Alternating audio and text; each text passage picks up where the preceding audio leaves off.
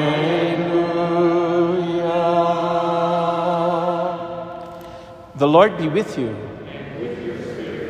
A reading from the Holy Gospel according to Luke.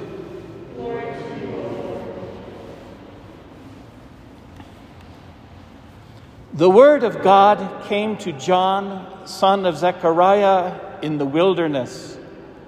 He went into all the region around the Jordan, proclaiming a baptism of repentance for the forgiveness of sins. As the people were filled with expectation, and all were questioning in their hearts concerning John whether he might be the Messiah, John answered all of them by saying, I baptize you with water, but one who is more powerful than I is coming. I am not worthy to untie the thongs of his sandals. He will baptize you with the Holy Spirit and fire. Now, when all the people were baptized, and when Jesus also had been baptized and was praying, the heaven was opened, and the Holy Spirit descended upon Jesus in bodily form like a dove, and a voice came from heaven You are my Son, the beloved. With you I am well pleased. The Gospel of the Lord. Praise to you, Lord Jesus Christ.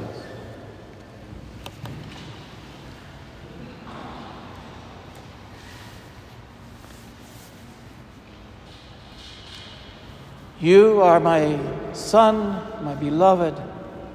With you I am well pleased. These are important words for any child to hear. It's important for a son or a daughter to hear from mother or father. Now and then, across the course of their childhood or their young adulthood, or maybe even later in life too, these beautiful and important words You are my son, you are my daughter, my beloved. I'm pleased with you. These are some of the most important words that any child can ever hear. It is, of course, exactly the same in the Gospel of Luke. These words are some of the most important, if not the most important, words that are spoken in the Gospel of Luke from beginning to end. Now, this is an incredibly important moment in the life of Jesus that we share today in the gospel story. We don't know a lot about how Jesus came to grow up. We last we heard was he was 12 years old in a temple teaching the wise people there. And when he's asked what he's doing, he says, "Don't you know that I have to be about my father's business?" So already even at the age of 12, Jesus has some important sense that he has a relationship that is special and particular with God who is Father for him. The word he uses throughout the Gospels for God is a word of tenderness. It's the word of a child for his father. It's a, it's a word of, of, of closeness, Abba. How that grew over the ensuing years, we have no idea. But here we are at the very, very beginning of Jesus' public life now all grown up, maybe 30 years of age, something like that. He's obviously already had a rich life. He's already developed a career following in the steps of Joseph. Probably he has spent time following John the Baptist in the desert. The story begins today with Jesus being part of the crowd the crowd of the unwashed, the crowd of those seeking forgiveness, those preparing themselves for the next great act by God as He saves His people. There is expectation in this crowd that Jesus is part of, expectation that the Messiah is coming soon. and that John indeed is his herald, if not the Messiah himself. So Jesus is part of that group, he's part of the people. He's one with them in their weakness, in their suffering, and in their expectation that God is about to do something grand for them, bigger than He's ever done before. That God is ready finally to send His Messiah to them, to save them from themselves, to save them from their sin, to lead them forward in a, a new way. Well, Jesus is part of that. He's part of the people. And when he himself enters the waters of baptism, he is saying, I am one with you, and I too expect God to do something new. For him, that God is not just the God of Abraham, not just the God of Moses, not just the God of David. That God is his own Father. He has, by this time, we know, a deep sense of that intimate relationship with God, which is deeper than anything else in his life. Therefore, it is particularly beautiful that, especially in Luke's gospel, Jesus is baptized. Thereafter, while he is praying, it doesn't happen in the water in Luke's gospel. Thereafter, when he's praying, the skies are opened, which is to say, the division between God and humanity disappears. The Spirit comes down upon him, the Spirit of a new creation, the Spirit that hovered over the waters in Genesis. That same Spirit creates now a new, a new world.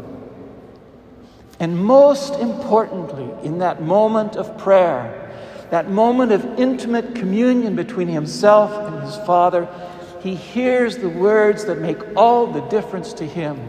Those most important words that allow him to know who he is and what he has to do and how he's going to do it.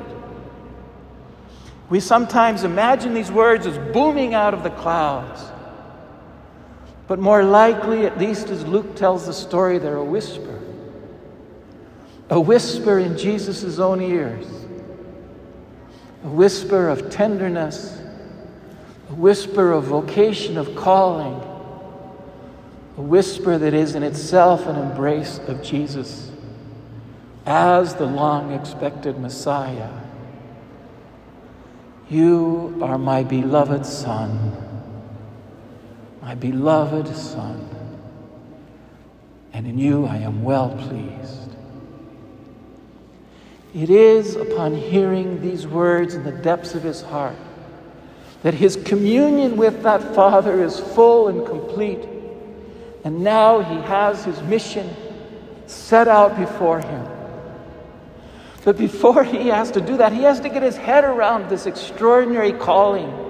And so, right after this, in the Gospels, and all the Gospels, he goes out, he's pushed out into the desert to experience the temptations of his mission to do it wrong, to do it for himself, to feed himself first, to make himself all powerful, to make himself a big guy. And Jesus rejects those temptations one after another after another so that he can do the ministry of saving his people as God, his Father, wants him to do it pouring himself out, giving of himself, even to the point of death, death on a cross. There is one other moment, at least, when we hear these words again in the gospel. When Jesus, just before he enters Jerusalem to begin that awful time of suffering, he takes a couple of his disciples up on top of a mountain, and there they are allowed to see him in his glory, in his divinity, in his deep communion with the Father. There again, the words are spoken, whispered perhaps. You are my Son, my beloved. I'm well pleased. And to the disciples, listen to him. He's my Son.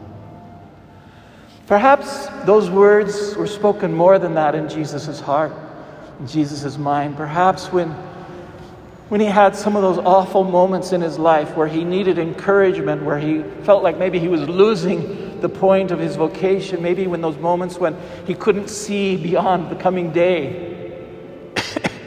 those words were whispered to him again to encourage him and to strengthen him.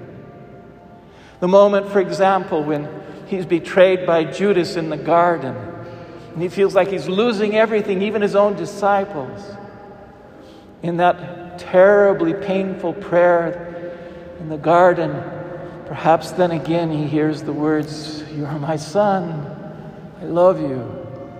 You're precious to me. I'm pleased. You're doing it right. This is the way to go. Another moment that must have been a heartache for Jesus is when he's placed in front of a crowd of people who are roaring for his crucifixion. And, and the secular heretic Pilate, the Roman, says, Well, let me give you Barabbas as, a, as an alternative to this one. What does Barabbas' name means? Bar Abba, son of the Father. He's a fake son of the Father.